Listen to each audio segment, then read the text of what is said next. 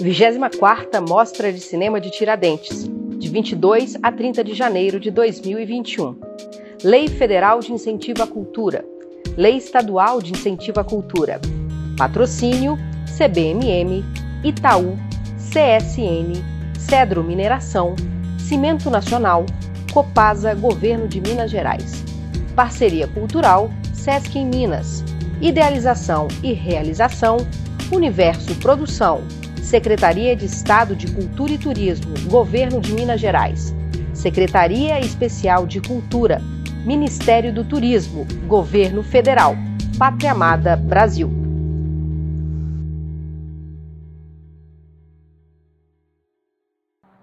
Olá, boa tarde! Sejam bem-vindos e bem-vindas à vigésima quarta Mostra de Cinema de Tiradentes, um evento que conecta pessoas, ideias, olhares e diversidade. Eu sou a Laura Tupinambá e vou ficar por aqui acompanhando o debate com vocês. A vigésima quarta Mostra de Cinema de Tiradentes conta com Lei Federal de Incentivo à Cultura, Lei Estadual de Incentivo à Cultura, Patrocínio C B M M, Itaú, C S N, Cedro Mineração, Cimento Nacional, Copasa, Governo de Minas Gerais. Parceria Cultural, Sesc em Minas. Apoio, Café Três Corações, Instituto Universo Cultural, D O T, Mística, C T A V, Cia Rio Naimar, Cinecolor, The End, Bucareste Ateliê de Cinema, Canal Brasil, Rede Minas, Rádio Inconfidência. Idealização e, Re... Idealização e Realização, Universo Produção, Secretaria de Estado de Cultura e Turismo, Governo de Minas Gerais, Secretaria Especial de Cultura, Ministério do Turismo, Governo Federal, Pátria Amada Brasil. Obrigada a todos os parceiros pela soma de esforços na viabilização deste evento. Este debate reúne os diretores dos curtas da Mostra Foco Série três e faz parte da tradicional série Encontro com os Filmes.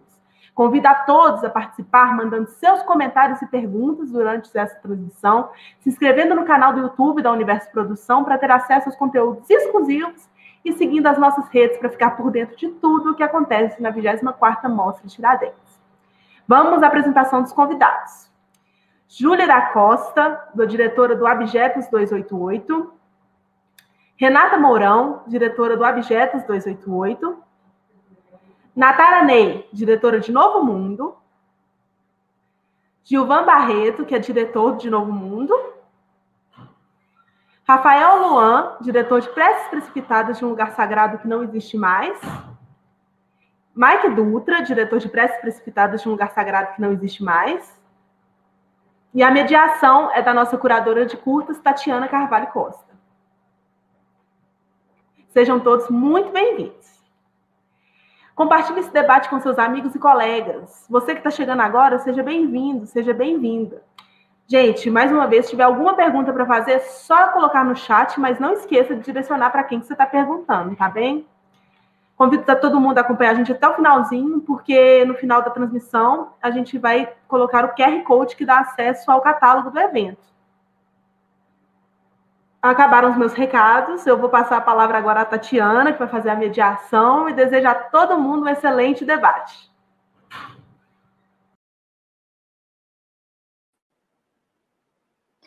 Obrigadíssima, Laura. Quero também dar boas-vindas a todo mundo que está assistindo a gente, seja agora no ao vivo ou qualquer horário que vocês escolherem assistir, né? É, e também dar as boas-vindas a todas as pessoas incríveis que estão aqui, que dirigiram esses três filmes, é, que são filmes, um, enfim, que fazem articulações que são, que, que são muito interessantes, porque vão ao encontro de várias coisas que a gente tem discutido aqui. Aliás, eles é, são meio que motores, né, de um tipo de discussão é, que a gente tem tido em Tiradentes nos últimos anos, é, e também eles nos provocam em outros lugares, né? Então isso é massa demais, assim. E, e, e de cara já parabenizo todo mundo, assim, pelos filmes. É, quero, assim, só, só para explicar como é que vai funcionar, né? Eu vou, vou falar aqui muito rapidamente sobre os três filmes, tentando fazer uma costura, assim, entre eles e, e, e conversando a partir é, dessa posição da curadoria, né? E aí todo mundo vai falar e quem estiver assistindo pode fazer perguntas, comentários, que aí a gente integra a conversa, né? A ideia também é a gente tentar dialogar aqui. e, e agora já com um tempinho dos filmes vistos, né? Quem já viu os filmes aí quiser comentar também. Bom, é, a gente já... Essa é a terceira conversa, né, da Mostra Foco. Camila e, e Felipe conduziram as outras duas e, e a gente vem, a partir da Foco dois, da Foco um, de um conjunto de filmes que fazem, entre outras coisas, articulações em torno de uma ideia de colapso de sociedade, de ruína, né, de sociedade, no sentido de testemunhar, articular, fabular em cima do que a gente está vivendo agora, né, ou vive, vive nesses últimos anos, nessa década e na década passada no país, né, muito com esse estado de espírito, assim.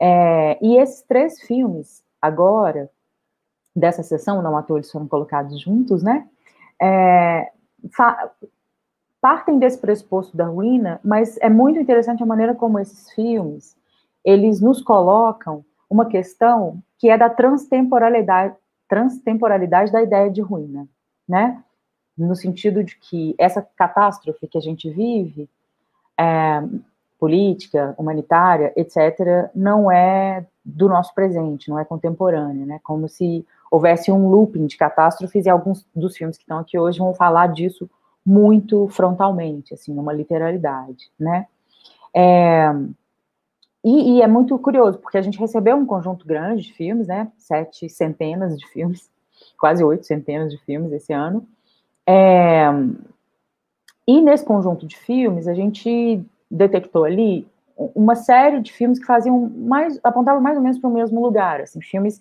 de grito, que até no, no encontro com a curadoria, para quem assistiu, né, tá disponível no YouTube, para quem quiser ver, a gente estava discutindo isso, assim, tem, tem conjuntos de filmes de certas categorias, digamos assim, né, nesse que a gente faz a curadoria reagindo a esses filmes, né, então tinha esse conjunto de filmes de grito, assim, o que a gente chamou de filmes de grito? Eram filmes que é, se posicionam de maneira muito literal, reativamente, ao estado de coisas que a gente vive no país, né? Seja para responder a esse presente, essa, essa catástrofe, seja para responder num diagnóstico a um, um colapso que é de uma sociedade no sentido mais ampliado e complexificado de noção temporal, né?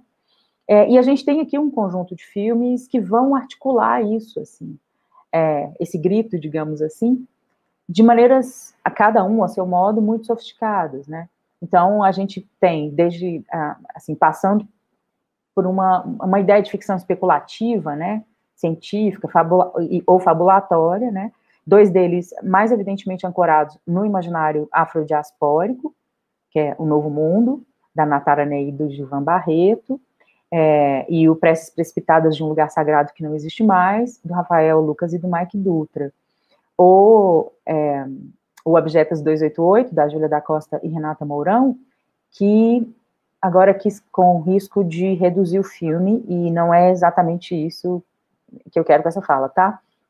É, faz, é, articulando uma distopia queer cyberpunk, assim, não tô querendo encaixotar o filme num, numa categoria, não, tá, Júlia e Renata? Mas é só pra gente ter uma noção, assim, das chaves dessa ficção especulativa com as quais os filmes...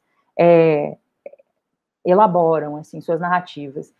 E, e os filmes fazem isso, assim, apesar de eu ter determinado, assim, ah, imaginário afrodiaspórico, distopia queer, etcétera, todos os filmes gingam, assim, com estereótipos, tanto nessas chaves interpretativas de categorias fílmicas, gêneros, subgêneros, ou o que quer que seja, quanto com o imaginário coletivo, né?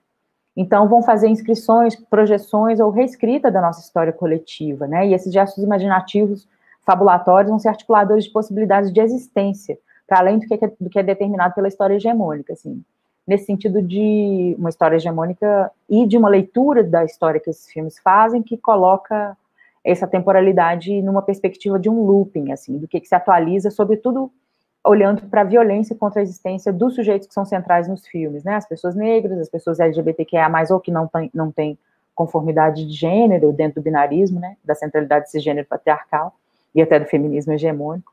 E aí, nesse sentido, são esses filmes é, que vão dar esse grito, assim, digamos, né?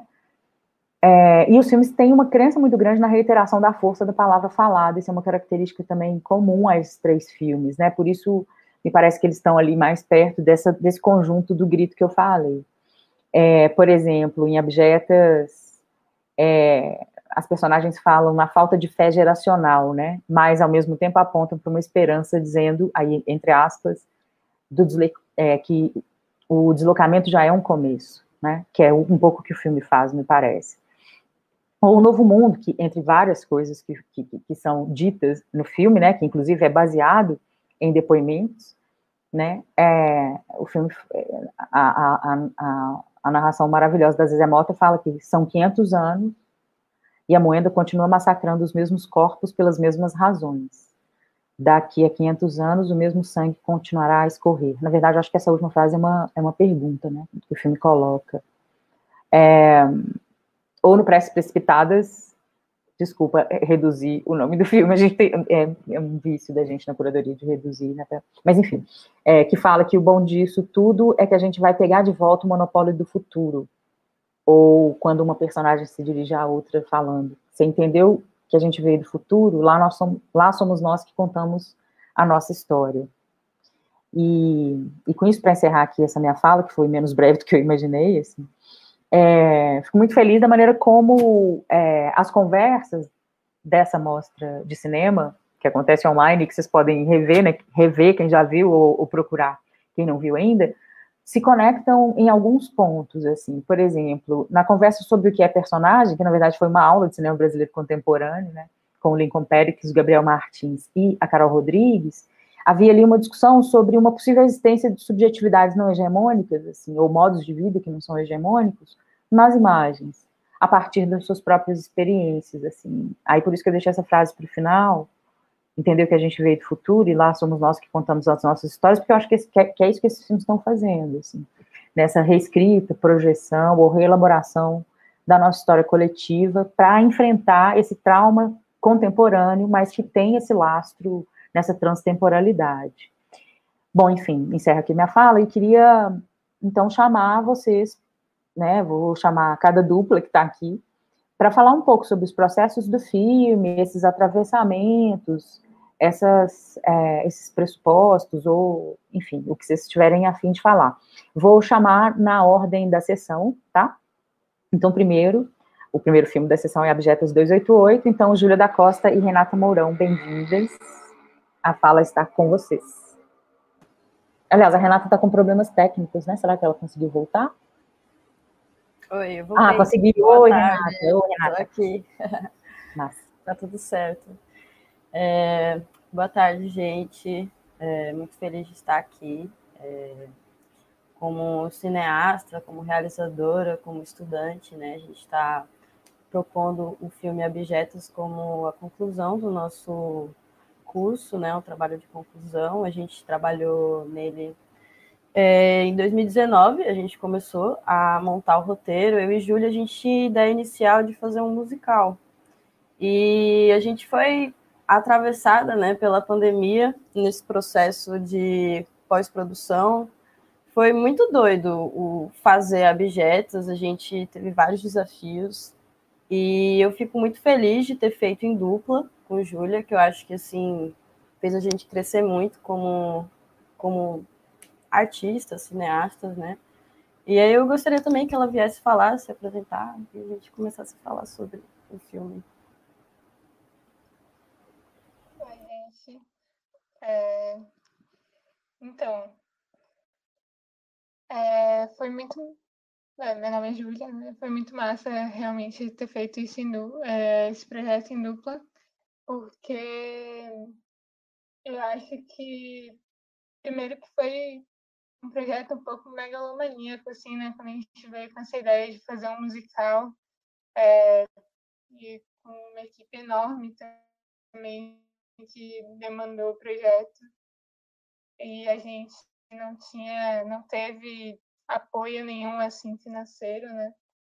Foi tudo na base da vaquinha e do Catarse, mas foi massa, porque também foi um dos primeiros projetos, assim, que a gente dirigiu, e rola muita insegurança nesse projeto, né? Mas foi uma, assim, é, dando apoio a outra e fortalecendo a outra. E acho que isso tem muito a ver com o que o nosso filme também, né? É, assim. É, Eu acho é, que... que a proposta do nosso filme é muito de, dessa construção feita por mulheres, né? A gente tem essa proposta queer e a gente se sentia muito incomodada com, com o que a gente via da nossa cidade também sendo retratado bastante, assim. Então, com base nesses incômodos, a gente começou a formular a ideia, né? Como é que vai ser esse musical?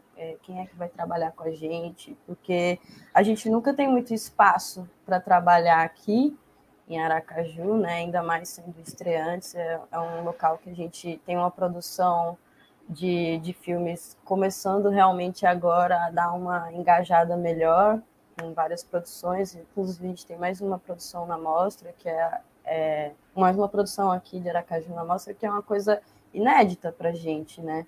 A gente ficou muito feliz de estar participando, realmente nem acreditava. E isso vem da construção do, do, do pré, da pré-produção até a gente chegar, né, na, na distribuição do filme. E é basicamente isso. É, eu acho que é importante destacar que aqui em Aracaju...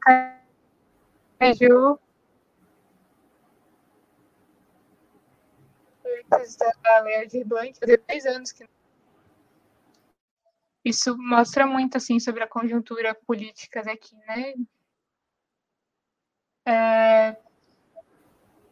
Eu acho que é massa falar também que todas as direções do filme foram idealiza... idealizadas por mulheres, exceto a produção, que é algo também que é diferente, né? Normalmente colocam mulheres nesse papel de produção, porque a gente desde nova é ensinado, assim, a ser organizada e tal, mas nosso produtor, né, Tasteri, foi incrível, assim, ele tá com a gente até agora, assim, nesse processo de pós, ajudando a gente muito nessa, na propagação do filme.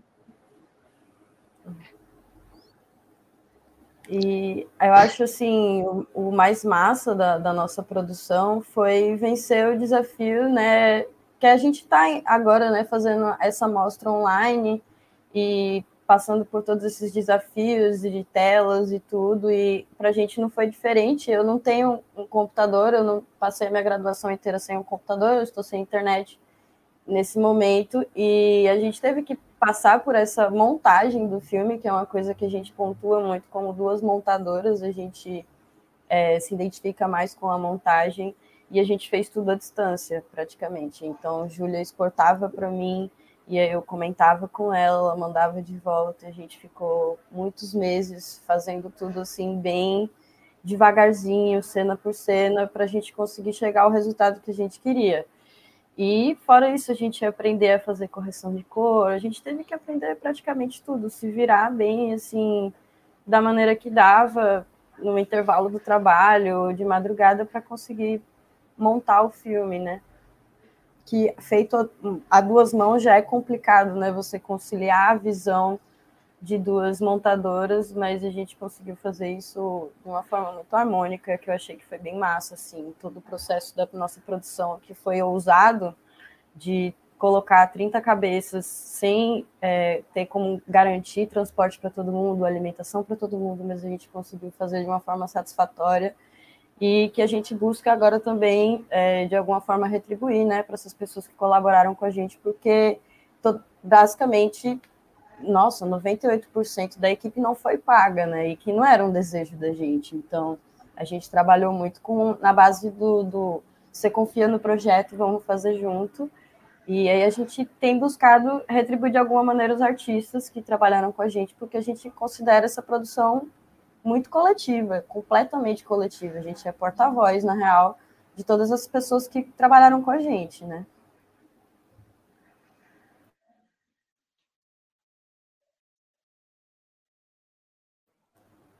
Massa. Júlia, você quer acrescentar alguma coisa? Eu acho que não, por enquanto pegou tá o microfone, massa. Não, não é, beleza. Depois a gente vai construindo melhor a conversa. Tá, massa. Obrigada. É, vamos passar, então, para Rafael Luan e Mike Dutra, do Preces Precipitadas de um Lugar Sagrado que não existe mais. Então, agora a fala está com vocês. Sobre... o processo do filme, sobre o que atravessa vocês para gerar esse filme, ou o que vocês quiserem falar. Não sei se o Mike quer falar primeiro. Quer falar, Mike? O Mike não está aparecendo aqui para mim? Ele aparece aí para vocês? Não, tá não. Tá, então ah, vou falar. Então, tá dizendo que o Mike caiu. A Dani tá dizendo que o Mike caiu. Então, ah, gente, quando ele voltar, obviamente, aí... Ele fala. Tá aí. Ah, ele caiu. Hum. É, o Preces Precipitadas, né? E aí é comum as pessoas é, resumirem o nome assim. Não é, não é uma novidade. A galera resumiu o nome do filme que acaba esquecendo, enfim. E o, o Preces foi um filme que a gente elaborou dentro do... Eu elaborei o roteiro, né? Dentro da, do, do primeiro ateliê da Vila das Artes, que é uma escola de arte aqui de Fortaleza. E, e aí acabou que eu, fui, eu já conheci o trampo do Mike, né? E a gente trocava ideia e tal. E aí eu, eu convidei ele para dirigir o filme junto comigo. Porque, como a galera falou, eu, eu sou muito megalomaníaco, né? No, no processo de escrita e tal. Enfim, e todo, em todo esse processo de pesquisa sobre reelaborar imagens, pensar a imagem do corpo negro no cinema, me deixou é, muito, muito reflexivo em relação à, à produção dessa linguagem, né? E aí, o filme ele, ele seria inicialmente gravado no interior do Ceará, enfim. Teve muita coisa que foi cortada, porque é um filme de escola, né? E aí a gente teve, é, a, e além de ter uma equipe muito grande no filme, é, a gente tinha demandas que não, seriam, não, não, não conseguiriam ser cumpridas num filme que não tem orçamento. E aí, foi mais ou menos isso. Daí o Mike é, topou a viagem de dirigir o filme junto comigo, né? E foi, enfim, foi um processo bem intenso. É, de aprendizado e de processos de conflitos e de contradições que se puseram durante o processo do filme, né? Porque a própria, a própria, é, a, a própria ideia da mise-en-scène, da, mise-en-scène, é, da decoupagem, todo o processo do filme teve uma relação direta com o contexto, enfim, socioeconômico de cada galera que estava no filme e é, o conflito dos contextos que se puseram no filme, assim. E aí, mais ou menos isso. Aí o Mike quiser falar alguma coisa sobre...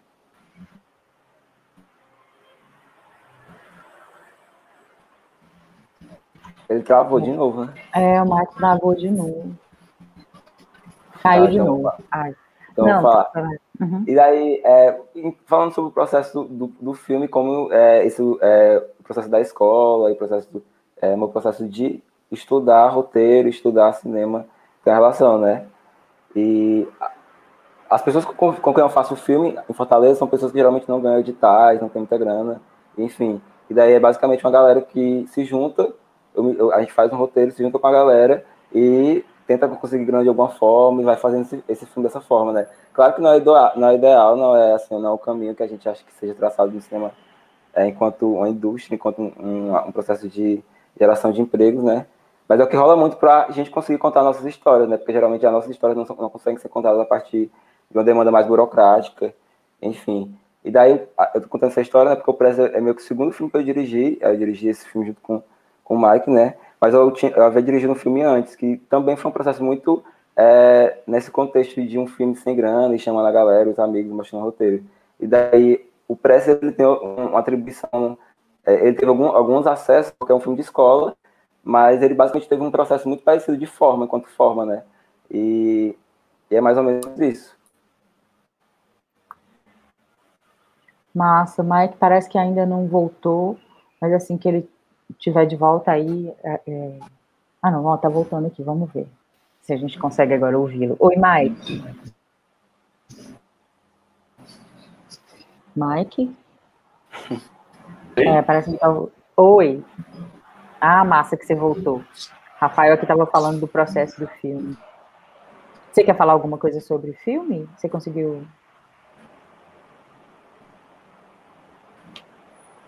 Então, eu acho que ele tá... Eu tô... E... Ah, que pena. Não, tudo bem, vamos tentando. A gente continua tentando, assim. É, da... Quando ele voltar, aí a gente fala com ele aqui pelo chat para tentar não voltar com a imagem, infelizmente, né? Para a gente ter pelo menos o áudio dele, né? Mas, enfim, vamos seguindo aqui, Rafael. Você quer, você quer completar mais alguma coisa? Porque não. Aí também, de repente, quando o Mike voltar, ou é, daqui a pouquinho, você complementa alguma coisa... É, mas eu também tenho algumas perguntas sobre o filme que eu vou fazer daqui a pouco, tá bom? Tá de boa. Então, massa. Vamos ouvir é, a Natara Ney e o Gilvan Barreto, que dirigiram Novo Mundo, fizeram roteiro e direção, né, do Novo Mundo. Bem-vindas. Então, na, é, vamos continuar essa conversa agora com vocês, com, falando dos, enfim, do processo do filme. É, e no caso particular de vocês, né, era um projeto que está no YouTube, inclusive, uma série de depoimentos, que gera um filme numa articulação incrível, assim. Aí um pouco, se vocês quiserem começar por aí ou falar outras coisas, outros aspectos que vocês desejarem. Pode começar, Gilvan.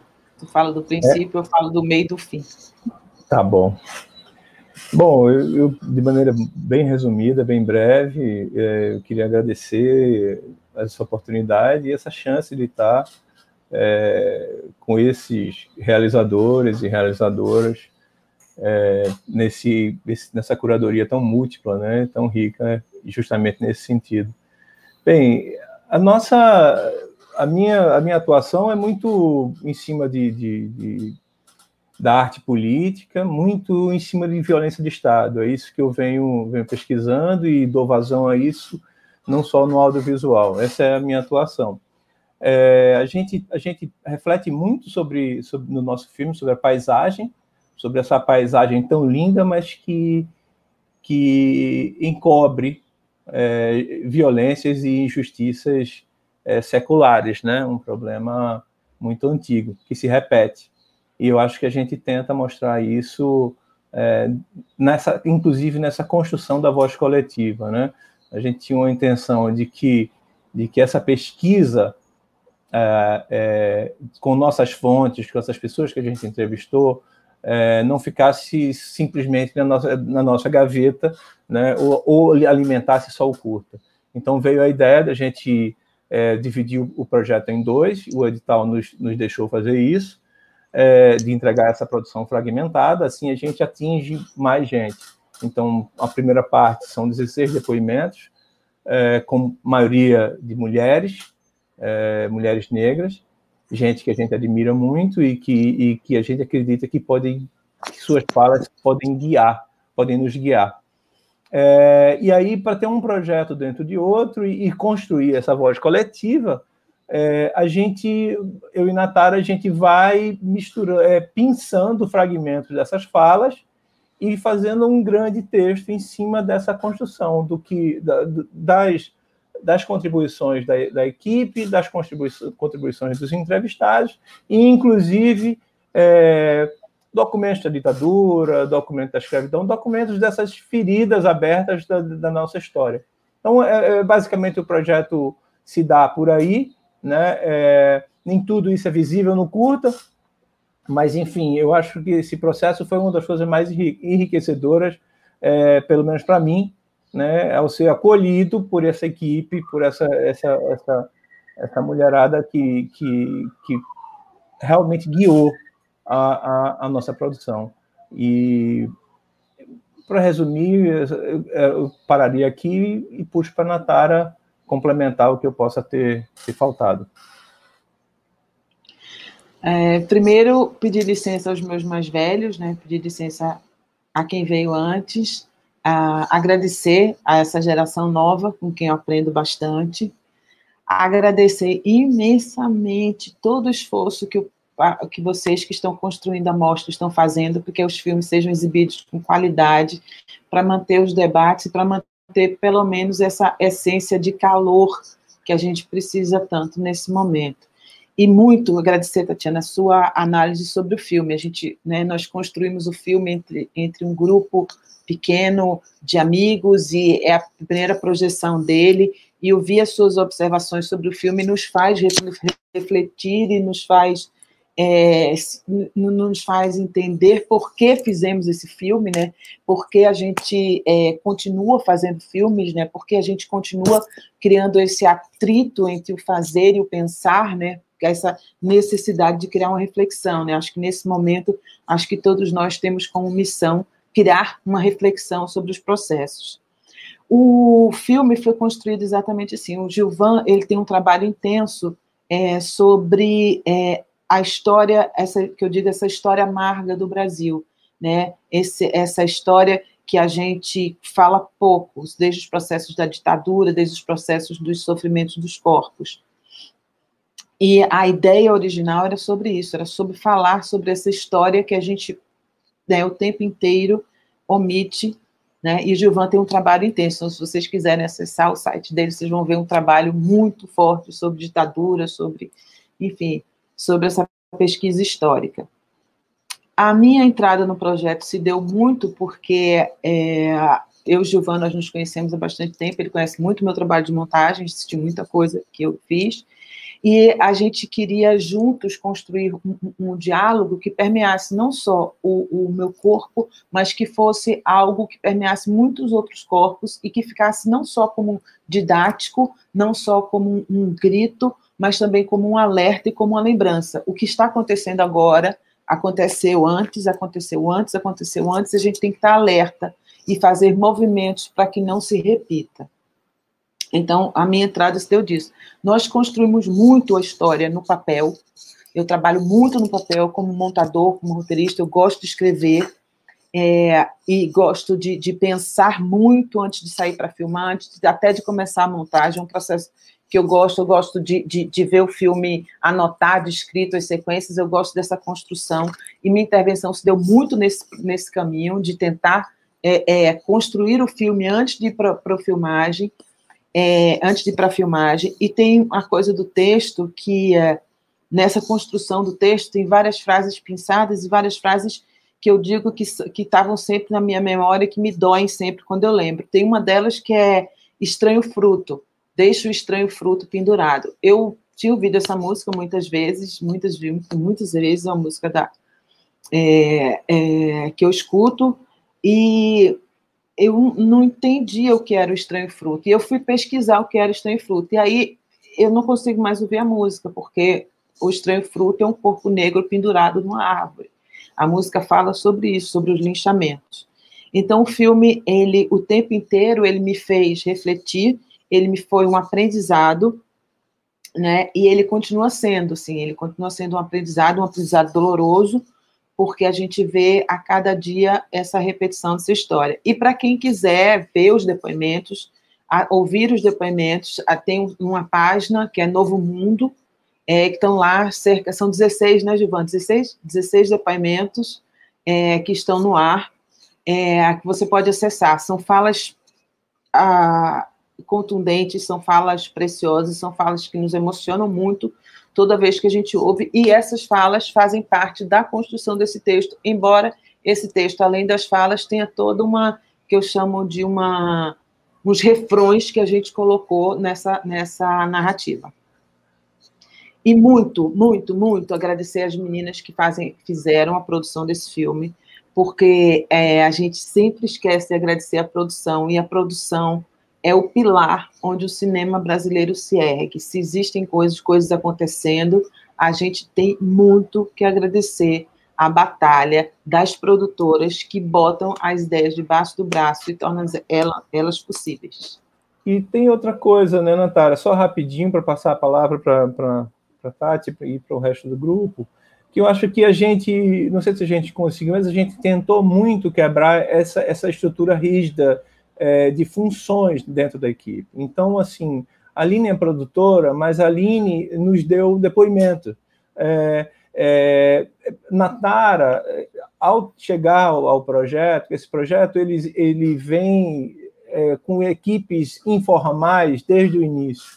E, e a, a equipe final que está nos créditos nem, é, nem condiz com tanta a colaboração de tanta gente que tem. Então, assim, houve essa, esse incentivo por parte da gente, essa tentativa de, de, de tornar a coisa muito... Não sei se a gente conseguiu, quem tem que falar isso é a equipe, mas, assim, é, essa produção, ela trocou de, de, de papel, né? Tem uma, tem uma troca de papel muito grande aí. E eu acho, só para terminar, eu queria deixar só uma pergunta e passar para a Natara, é que nessa reflexão sobre a paisagem, nesse chão É, encharcado de sangue, fica essa pergunta para a gente, é, que sai na voz de, de Zé Mota, maravilhosa, dizer, estamos condenados ao fruto da maldade, esse chão encharcado de sangue, outras sementes brotarão, como é, o, o, o que, que a gente pode fazer em relação a isso? Né, Natara? Exatamente. A gente lança a pergunta. E eu só queria lembrar muito dessa coisa da roda, da gira, da, da sinergia, é que, por exemplo, a Sol Miranda, que trabalhou junto com a Mohana na construção dessa personagem, são duas atrizes que pegaram esse texto e, e aí tiraram desse texto nuances que eu e Gilvan nem tínhamos percebido, sabe? E, e fizeram alterações, e a Sol e a Mohana fizeram alterações, disseram, isso aqui tem que ser dito desse jeito, dessa forma, essa frase. Então, você foi um processo, né, que, precisa, que precisa ter nesses momentos, que é de escuta. Né? É, e também a, a Carla e a Zezé, a Carla que é a filha da Zezé, que eu conheci em outro festival, que ficamos amigas, e na hora que nós pensamos, poxa, quem seria essa voz? Quem seria essa voz? A gente, né, quase que unânime, Zezé Mota, será que ela topa? Aí a gente, vamos ligar para Carla. E num Carla sonho, disse, né? Claro, num sonho. É, e aí a gente falou com a Carla, e a Carla disse, vou falar com minha mãe agora, e foi assim, tipo, em, em três dias a gente, nós estávamos diante da divindade, assim, diante, dizendo, quando ela leu o texto, assim, eu olhava para a Gilvan, para mim inteira, eu fazia, meu Deus, sabe, o que, que é isso? Eu estou aqui, sabe, trabalhando com o Zezé Mota. E quando você olha para o lado, você vê as pessoas, né, você, que estão do teu lado e que entende o que foi esse percurso. Quando eu olhava para o lado e via a Aline, via a Sol, via a Mohana, via, sabe, a Mari, e, a, e aí você entende que, o que aquelas pessoas sabem, para mim, como era importante estar ali no set de filmagem fazendo um filme. Elas sabem, entendem o que é para uma mulher negra chegar no set de filmagem. Então, para além da equipe, quando eu olhava para o lado, eu via pessoas que entendem a dificuldade E, e, e o caminho que precisa ser percorrido para que uma mulher fique na frente do, do, do, de um set de filmagem, uma mulher negra, nordestina, sabe, que nasceu na periferia. Então, é, é isso que, que, que tem nesse filme, para além de todo o, o, o processo político, que é muito importante. E eu volto a dizer, extremamente doloroso para mim, né, ouvir esse texto, refletir sobre esse texto, mas é extremamente necessário contar essa história.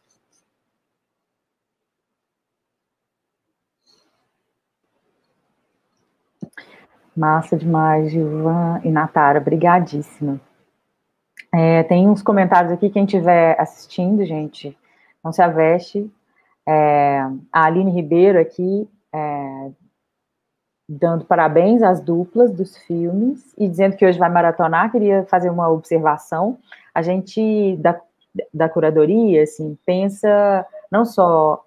É, quais filmes exibir, né, a escolha, essa, essa terrível escolha entre tantos filmes bons, mas, sobretudo, uma tentativa, assim, de, de pensar uma, uma ordem dos filmes para que eles dialoguem de, uma, de alguma maneira. Então, para quem puder, quiser maratonar os filmes na ordem que a gente sugere em cada sessão, assim, depois comenta com a gente o que, que, que, que achou, assim, da costura nessa ordem.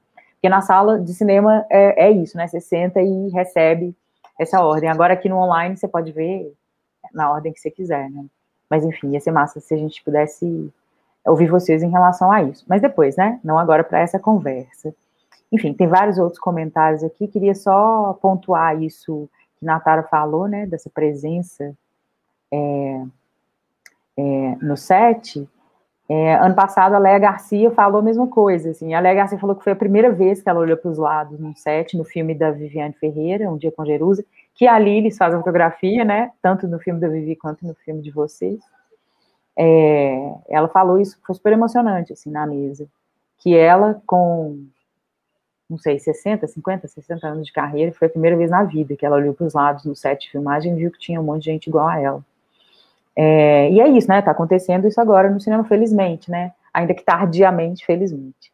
Enfim, vou para uma rodada de conversa, é, tentar ser breve, porque a gente tem vinte minutos e vinte minutos passam muito, muito rapidinho.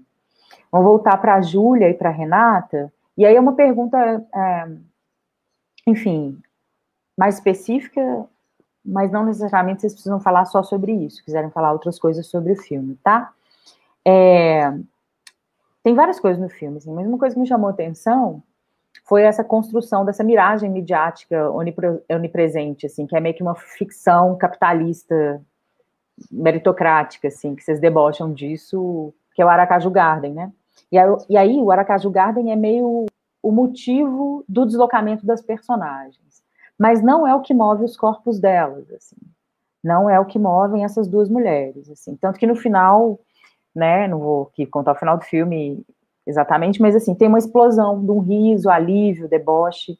E esse percurso que elas fazem é todo marcado é, por, por uma dimensão performática, assim, de, de, uma, de uma dança nesse musical que vocês constroem, né?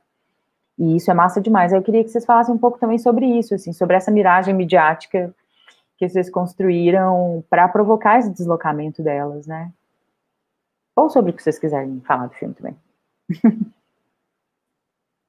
É, eu queria falar, antes de tudo, que é muito, eu estou muito honrada aqui de estar junto com essas, esses outros realizadores. Os filmes, os outros filmes da mostra estão muito incríveis.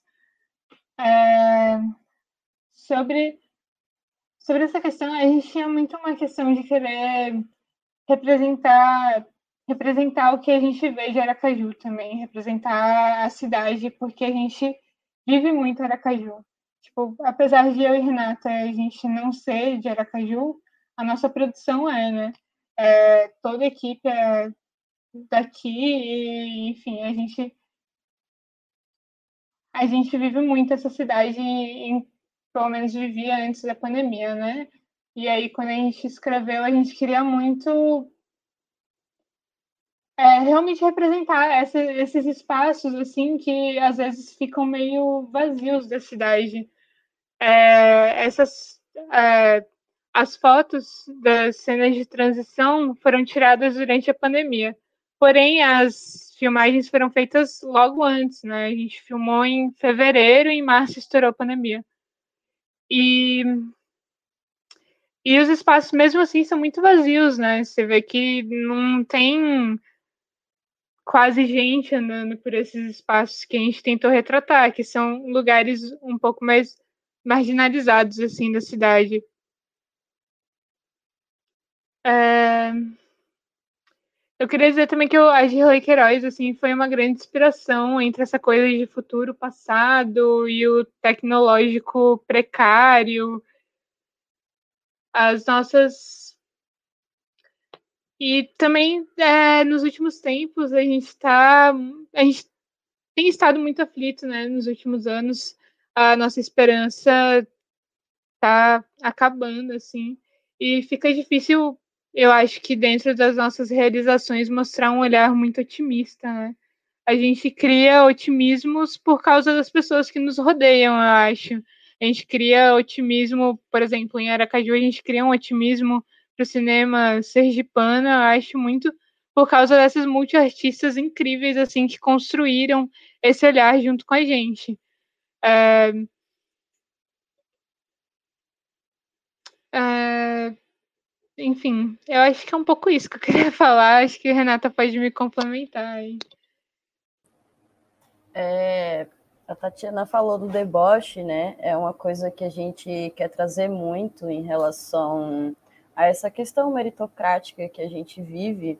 É, como a Júlia falou, né, a gente tentou retratar Aracaju de outras maneiras, é, vendo outros locais. E a referência direta que a gente faz de Aracaju Gardens, que eu acredito que basicamente toda cidade tenha um bairro chamado Jardins, né, que seja da, é, onde seja a concentração de mais dinheiro, assim, em relação ao poder financeiro das pessoas. E a gente tem um complexo de, de prédios que são os Gardens. Então, ele passou no imaginário da nossa infância, da minha, é, né, eu vivo aqui em Aracaju já tem vinte anos. Apesar de eu não ser daqui, eu me considero daqui. E era sempre colocado assim, eu estudava nesses locais que eram é, onde tinha essa concentração financeira e tinha esse deslocamento depois para a gente ir para uma área um pouco menos, é, digamos assim, valorizada. E a gente pensava muito nisso, né? O que, que é o deslocamento da nossa cidade, o que, que pode ser também essa busca sempre, né? Pela esse, esse imaginário, essa ilusão, esse sonho de morar nos Gardens, né, de fazer parte daquilo. E a gente era bombardeado o tempo todo com isso. Então, a gente quis deixar presente também a propaganda e trabalhar o deboche ao longo do filme bem por essa questão, assim, existe o pessimismo, existe o que a gente vive, é, o que move as atrizes, né, essas, é, as nossas personagens também, que tem muito das atrizes na nossa construção, seria a performance, que ambas atrizes, as, a Débora e a Dandara, já trabalharam com isso, e a gente pensou muito no, nelas quando a gente fez o personagem, como é que a gente pode colocar é, que as personagens se comuniquem também de uma outra linguagem, a, para além, né, da linguagem que a gente tem é, narrativa do filme, né? Então, é, o nosso filme ele já foi bem paralelizado assim, com o videoclipe, e eu acho que, assim, faz parte, né, da gente fazer essa mistura. E, enfim, acho que é, a questão, né, que a Tatiana trouxe sobre a propaganda em si seria essa forma de, de retomada de algum tipo de... assim, do deboche mesmo, de lidar com isso. Se você for ver as situações que passam pelas personagens, que perpassam por, por elas, são situações corriqueiras de um jovem que está querendo sobreviver, né, na sociedade. E, bem, é isso, basicamente. Opa, legal demais. Valeu, Renata e Júlia. É... Quero agora fazer uma pergunta para o Rafael e para o Mike. Espero que o Mike consiga segurar aí. É... que eles dirigiram o Preces Precipitadas de um Lugar Sagrado que não existe mais. É, muito em função do título também, né? É, essa dimensão da religiosidade que vocês trazem, assim, até... E de outros signos, assim. Não só de religiosidade, mas, assim, vocês fazem essa, esse trânsito interdimensional, né? Passando por... Enfim, tem as dimensões de espaço-tempo, mas com uma coragem muito grande em elementos do cotidiano contemporâneo, né? E aí são quase gatilhos, assim, para esse trânsito, para um lugar que parece ser o passado, mas que é também pode ser uma reescrita, que aponta para o futuro. Tem também umas, as paisagens, né? E tem até a paisagem pintada, que eu não sei se é do Rugendas ou do Debré, mas parece muito, né? Dessa, desse imaginário colonial da paisagem brasileira. É, e aí queria ouvir mais vocês, assim, sobre essa, essa construção dessa alegoria, né, da transição espaço-temporal para possibilitar a vida desse jovem negro, né, assim, que num lugar está ameaçado e que no outro parece viver de uma outra forma. Pois é, assim, desde que eu comecei a pensar filmes, né, a estudar cinema, eu penso muito, eu tenho muito cuidado em pensar personagens negros e, persona, e pensar esses personagens em situações que não sejam só sobre dor, sofrimento, né, mas situações cotidianas. E daí eu acredito muito também em como uma, uma ação cotidiana pode gerar uma ruptura temporal, né? E daí, no filme, eu parto do pressuposto, a gente parte do pressuposto de que o extermínio da juventude negra gerou um desequilíbrio é, socioantropológico, fazendo com que é, houvesse mais pessoas velhas do que pessoas jovens, tá? É meio que isso, né? E aí isso geraria uma, uma ruptura temporal. E aí, eu, esse filme para mim é muito sobre, não sei pro Mike, né, que ele não tá aqui, deu uma caída, mas é muito sobre a rua, né, e aí em Fortaleza, eu acho que deve ser muito parecido em outras capitais, é, sempre quando você dá um rolê, você é uma pessoa que não tem muita grana, ou mora em alguma, uma, uma região mais é, longe do centro, enfim, cultural da cidade, você acaba ficando sem voltar para casa mesmo, assim, você fica no meio da rua, fica esperando um ônibus na parada por horas e tal. E aí, nesse processo, né, de pensar esses personagens negros, e pensar esse cotidiano, pensar como se reinventa um cotidiano, é, como se reinventa um cotidiano a partir do, do de elementos tão violentos, tão violentos, enfim, de um, de um cotidiano tão violento, parte desse desse pressuposto. E daí, enfim, eu acho muito bom como a gente pode sair de uma ideia banal, de um acontecimento banal, para uma para uma ruptura temporal, porque isso coloca a gente numa situação de viagem no tempo enquanto é, temporalidade real, assim. Então a gente coloca o tempo em suspensão à medida que a gente coloca no filme, no universo do filme, a lógica de tempo que coloca a nossa lógica de tempo em questão, assim. E aí, eu acho que é mais ou menos isso. Ah, legal demais, Rafael. E, e, e o filme tem muito isso, né? Essa, essa, é, esse entrelaçamento, né, de tempos. Essa, que, que, que, eu que acho é que... meio confuso. Mas, Mike, você tá aí entre nós? Tô. Ah, vocês estão me ouvindo? Sim, sim. Acho que o que o Rafael está falando tem a ver com, com, de fato, tentar criar uma nova forma de olhar para o tempo, que ela não se dá mais de, forma, de, de uma forma cronológica e linear, né? Eu acho que é isso que o filme tenta reiterar o tempo inteiro, assim, que essas violências que são da colônia é, permanecem e estão aqui no agora, acontecendo de novo e vão acontecer de novo. E que essa coisa que você trouxe dessa fala, né, de trazer, é, de, da gente recuperar o monopólio do futuro, é uma ação que acontece desde que a diáspora começou, assim, que isso não é uma novidade, que...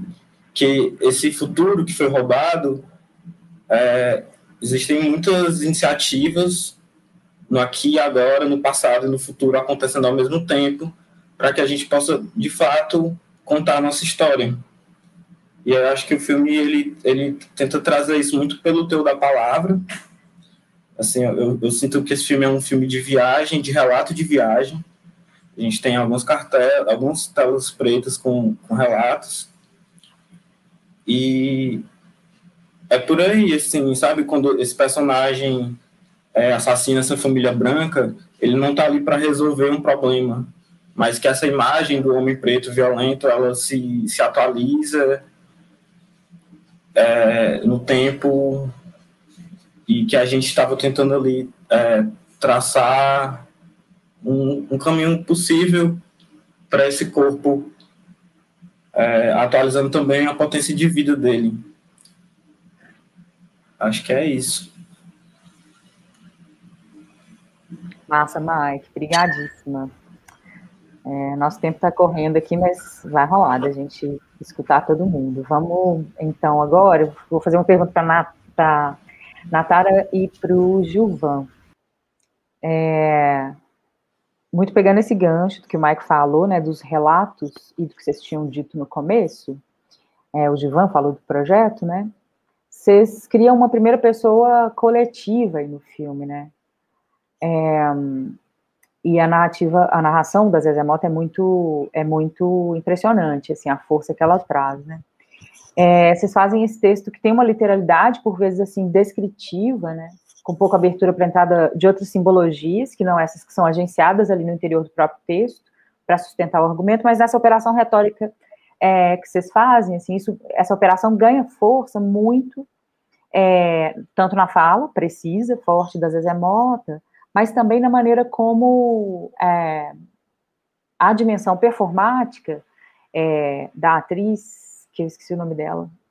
Ai, peraí, vou pegar. Mohana Uchôa. Da Mohana, isso, da Mohana, É, como que a Mohana percorre ali, junto com a câmera, que a, da, com a Lilis, né, é, esse olhar da Lilis, junto com, com a Mohana, como que vão, vão, é quase como se a câmera e o corpo desenhassem naquela paisagem, é, ou, ou sublinhassem naquela paisagem as presenças, ou a história que é evocada na fala, né, ali, naquela literalidade, é, por exemplo...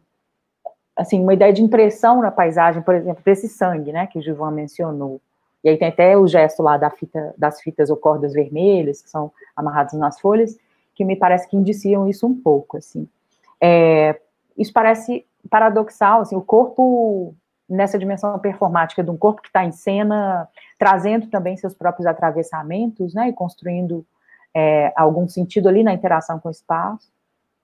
Isso parece paradoxal, mas para mim só reforça essa ideia de uma reescrita da história, né? Aí o Gilvan falou, deixa eu pegar aqui, é, da pergunta que se coloca, né, no filme, a maneira como, é, se a gente está condenado ou se outras sementes brotarão, Gilvan, e eu acho que vocês conseguem fazer desse filme uma semente, assim, nesse sentido, né, de, de, de reposicionar o imaginário, e isso eu acho já é uma grande, um grande feito, assim. Enfim, não é uma pergunta, é só uma, um comentário, aí eu queria que vocês rapidamente falassem assim, sobre isso ou sobre algum outro aspecto que vocês queiram ressaltar do filme. É, essa construção da personagem, a gente teve muito cuidado, porque como ela está só em cena, né, é, o texto ainda não havia sido gravado, estava só escrito, né, a gente mexeu um pouco no texto depois da filmagem, ela sabia mais ou menos o que estava sendo dito para cada cena, mas não estava gravado, né? E mudamos alguma coisa na estrutura. Então, a, nós tivemos, assim, eu, Gilvan, a Sol e a Mohana, muito cuidado na construção dessa personagem para não jogar uma, uma atriz em cena, né, uma personagem em cena, e disse, agora caminha, agora chora, agora a gente sabia, e, e, e foi construído isso, e olha, é, é, para cada cena, por isso que eu falo a importância da preparação, né, de todo, não só da preparação da filmagem, uma, a construção da personagem, como estudo prévio, porque assim, para cada cena foi desenhada uma intenção, foi desenhada primeiro por nós no texto, depois com a Sol É, é, é, e a Mohana ensaiando, depois a Mohana e a Lilis se interagindo, porque assim, precisava haver uma confiança em um desenho de, dela, assim, e elas precisavam entender aquele texto, então aquele texto estava escrito e foi sendo desenhado, mas ele foi pré-desenhado, então quando a Mohana chega em cena, ela sabe a intenção dela, a Evelyn do som sabe qual a intenção dela, a, a, a produção sabe qual a intenção dela, A, a Lili sabe qual a intenção dela, todo mundo sabia o que estava sendo dito, o que estava sendo falado, e todo mundo, em determinado momento, que precisava de adaptação, que precisava de, de, de um redesenho, todo mundo, a direção de arte, a fotografia, o figurino, todo mundo trabalhava para que aquela cena fosse desenhada de forma que a atriz não ficasse em cena é, esvaziada de um sentimento, porque isso se percebeu como minha formação, né, em cima, começa pela montagem, é terrível quando você pega um ator que está dizendo um texto, ou está fazendo uma ação, que ele não sabe o que, que aquela ação representa dentro da dramaturgia. Então, a gente se preocupou muito, mas muito com isso, que quando a, a personagem estivesse em cena, ela tivesse um, um, uma base para impulsionar a sua emoção. Então, todo o gesto, todo foi ensaiado, foi medido, foi pensado e foi redesenhado, porque a gente, nós filmamos nas pedras. Então, assim, as pessoas estavam ali, assim, perigando de cair. Então, se a gente não soubesse o que estava fazendo, vai lá e filma, sabe? Teriam acontecido os acidentes, nós não teríamos uma interpretação tão contundente, nós não teríamos uma cumplicidade entre as pessoas e, principalmente, entre a atriz, o texto e a câmera, porque a gente não pode deixar um ator exposto. E tem uma coisa, Natara, que eu queria ressaltar, que é um outro sentido também dessa, é, dessa elasticidade, da, da, das adaptações, da necessidade de deixar é, a, a, da gente ouvir ali o nosso redor, né? É, tem muita coisa que foi construída, inclusive, depois que a gente... Depois que Natara, depois que Mohana veio para o Rio, né?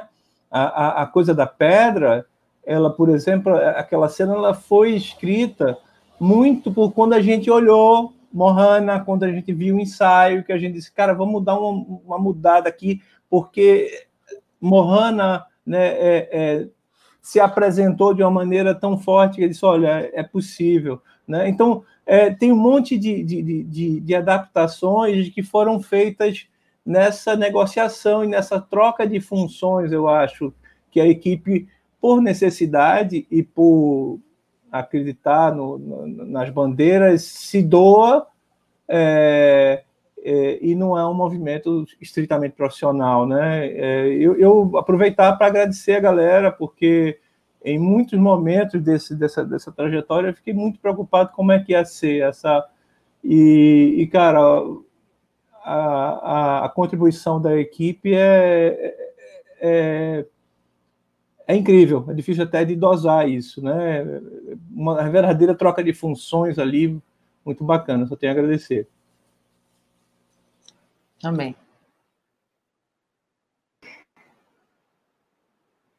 Massa. É, tem vários comentários aqui, gente. O Dan, é, não, alguém... não, vou, Perdão, não vou pontuar nenhum. Tiver... Oi?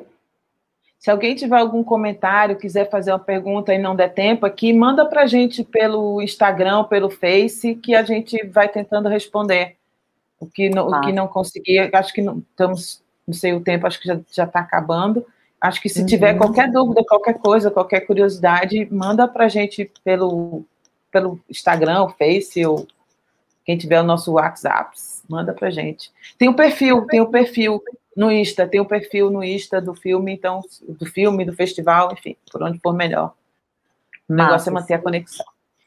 É, e acho que isso é, não sei se é extensivo a todas as outras pessoas que estão aqui, né, assim, para a conversa continuar, que infelizmente a gente vai ter que encerrar, o tempo acaba, assim, está acabando, mas tem alguns comentários aqui que eu quero só registrar, né, o Luan Santos falando do tempo espiralar, como diz a Leda Maria Martins, sim, eu acho que tem tudo a ver, né, Luan, é, todos esses filmes, eles, de certa maneira, lidam com a ideia de tempo que não tá como pressuposto, não tem como pressuposto uma linearidade, né, tal como a gente entende modernamente na história aí, eu acho que também dialoga um pouco com a Denise Ferreira da Silva, né, quando, quando ela fala da sequencialidade, ou do problema que é a sequencialidade, né, Manuela Gomes de Mendonça, dando parabéns para a Júlia e para a Renata, apesar dos percalços do ano, que realizaram um trabalho incrível, é, Carolina Timóteo, acho que você está fazendo referência à, à sessão, né, que falou que ficou demais a costura, um monte de gente falando, É, celebrando aqui, pessoas individualmente,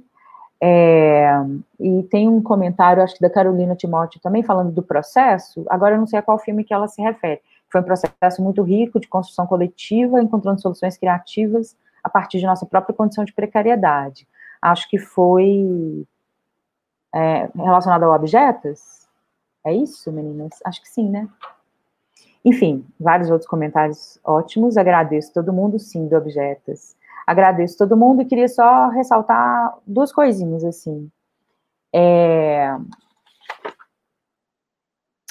A Renata, eu não sei se foi Renata, acho que foi, que fez a referência ao Adirley, assim, tem uma conversa, a primeira conversa do seminário temático do, do, dessa, dessa edição da mostra foi entre a Adirley Queiroz e a Cris Amaral, assim, e aí eu acho que tem muito a ver com a fala de vocês sobre o filme, o Abjetas, é, não só nesse sentido do, do Adirley é, ressaltar essa questão das possibilidades ali com a precariedade, mas também é, tem muitas montadoras aqui, né, a Natara, que é tradicionalmente uma montadora também, além de vocês dois que são montadoras, né, a Cris Amaral teve uma fala lindíssima sobre montagem, assim, que aí eu acho que vai muito ao encontro das questões que vocês colocaram aqui sobre os processos, né, sobre o que, que as imagens estão dizendo, a maneira como é, organizar isso, né. É, e aí eu queria pontuar, só para encerrar, três coisas, assim, uma sobre cada filme, e que tem, todas elas têm a ver com uma questão só, assim, a que a gente está vivendo, sobretudo nesse ano, né, no último ano, uma, é, uma saturação de imagens de violência, né, contra corpos negros, contra corpos é, indígenas, pessoas trans, L G B T de uma maneira geral, e, e, uma e de uma literalidade da violência, né, assim, parece que existe um fetiche com o sangue, com o dilaceramento dos corpos, e essas imagens circulam muito, assim, e circulam inclusive em filmes bem intencionados, mas nesse registro do fetiche meio sádico, né. É, filmes de pessoas que se dizem aliadas, e, e, e o que eu acho de grande beleza nesse conjunto de filmes também, além de todas essas coisas que a gente falou, são esses gestos que me parecem de cura com as imagens, assim, seja por meio da água ali no final do Preces Precipitadas, né, que o Rafael e o Mike até evocam Exu, Exu, ó, Exu não, é, tá, Exu tá aqui presente em tudo, né, Oxum e Nanã, com aquela música que tem uma versão linda, com os ticoãs, né, aquela, aquelas personagens lavando a cabeça. E é um filme que fala de violência, né, mas ele propõe uma cura, assim, seja por meio do deboche, né, e dessa riqueza na precariedade, é, esse gesto de debochar sobre essa situação, e ali se estabelece uma espécie de vitória simbólica, é, ou dessa reescrita, assim, da impressão na imagem, é, da presença de um corpo que, apesar de tudo, está ali e resiste, né, apesar do sangue que, que, é, que é indiciado ali o tempo inteiro, o corpo está ali vivo, pulsando, naquela paisagem, né, apesar de tudo, e, e, e como que, que renascido, assim, nessa reescrita da história que o Novo Mundo faz. Então, quero novamente parabenizar vocês, assim, por nos trazerem essas imagens tão esperançosas e tão na contramão do que a gente tem visto na hegemonia dos gestos que tentam dar conta desse nosso tempo, né. Muitíssimo obrigada. É... Então é isso. Eu não sei se dá tempo, Dani, me fala, se dá tempo de cada pessoa dar um tchau, pelo menos? Dá, Laura? Ou eu já passo para você, me fala. Uai, Tati, se for muito rapidíssimo. Só um tchau para cada um falar assim, tchau, beijos, nosso Instagram, sei lá o quê, blogueirinha me segue, sei lá, o que, que vocês querem falar. Então vamos de novo rodar, né? Começar com é, Abjetas, trinta segundos, vou falar um tchau. Abjetas é ótimo, né, gente? Olha eu chamando vocês de abjetas. É. Tchau, gente. Obrigada. Sigam a gente no Instagram, Filme Abjetas. É isso. Tchau. Tchau, gente. Valeu. É muito grata aí pelo Festival de Tiradentes, pela mostra e de estar junto com essa... Foi? Com esse resto de trabalhos. Valeu, Júlia. Valeu, Renata. Rafael e Mike? Não sei, o Mike já saiu, mas é isso. É agradecer a, a mostra, né, que é muito cuidadosa com os filmes, com a curadoria. Enfim, quem quiser saber mais sobre o filme, vai no Tarde na Rua, é, Tarde na Rua, filme, que é a, é a galera que se juntou e fez o filme, acabou fazendo a página, lá tem algumas informações sobre o rolê do filme, onde ele está circulando, e é isso. Legal. Então, muito obrigado à mostra. É, procura lá Tarde na Rua, no Instagram é Mentifia, se quiser mandar um pix, é só chegar no direct. Valeu, Mai. É, Gilvan, Natara.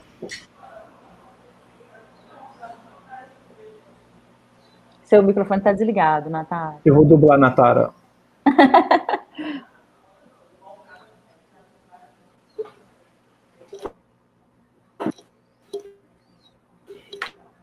Eita. Enquanto ela resolve lá, você quer falar, Gilvan? É isso. Um abração foi, a todos. Foi, foi, foi. Muito bacana estar aqui, ver toda essa diversidade, ressaltar isso aí. Isso é muito, muito bacana. É, obrigado pelo carinho de todos e todas. Abração, ficamos em contato. O bom de, da gente jogar trabalho no, no, na rua é, é ouvir, é comentar depois e, e saber como cada coisa tocou, não só da parte elogiosa, as críticas também a gente recebe com, com maior, maior atenção, carinho e humildade. Abração, obrigado. Voltei. É... Agradecer, mais uma vez, todo o esforço da realização desse festival, agradecer estar com esse grupo de pessoas incríveis, conversando e falando sobre cinema, e também dizer, estamos à disposição para conversas, para trocas, enfim, não vai ter a cervejinha no final, mas a gente pode continuar no espaço, né, virtual, conversando sobre esse projeto e, e sobre cinema. Quem quiser trocar uma ideia, entra lá no, no, nas nossas páginas que estamos à disposição. E, mais uma vez, lembrar, sejam os mais diversos possíveis na montagem das suas equipes, para que vocês, quando olharem o filme, se sintam vistos e representados neles. Até a próxima, gente. Muito obrigada, muito obrigada mesmo. Pois é, gente, a gente que agradece. Realmente ficou faltando a cervejinha, a gente ainda não consegue materializar, né, essa cervejinha aí online. Mas eu queria agradecer muito a participação de todos vocês, a Júlia, Renata, Gilvan, a Natara, o Mike, o Rafael, enfim, a Tati, que conduziu tão lindamente essa mesa, tá? Eu queria agradecer a participação de todo mundo que acompanhou com a gente, que fez comentários, enfim, essa troca é muito gostosa mesmo. vigésima quarta Mostra de Cinema de Tiradentes, de vinte e dois a trinta de janeiro de dois mil e vinte e um. Lei Federal de Incentivo à Cultura, Lei Estadual de Incentivo à Cultura, Patrocínio, C B M M, Itaú, C S N, Cedro Mineração, Cimento Nacional, Copasa, Governo de Minas Gerais. Parceria Cultural, Sesc em Minas. Idealização e Realização, Universo Produção, Secretaria de Estado de Cultura e Turismo, Governo de Minas Gerais.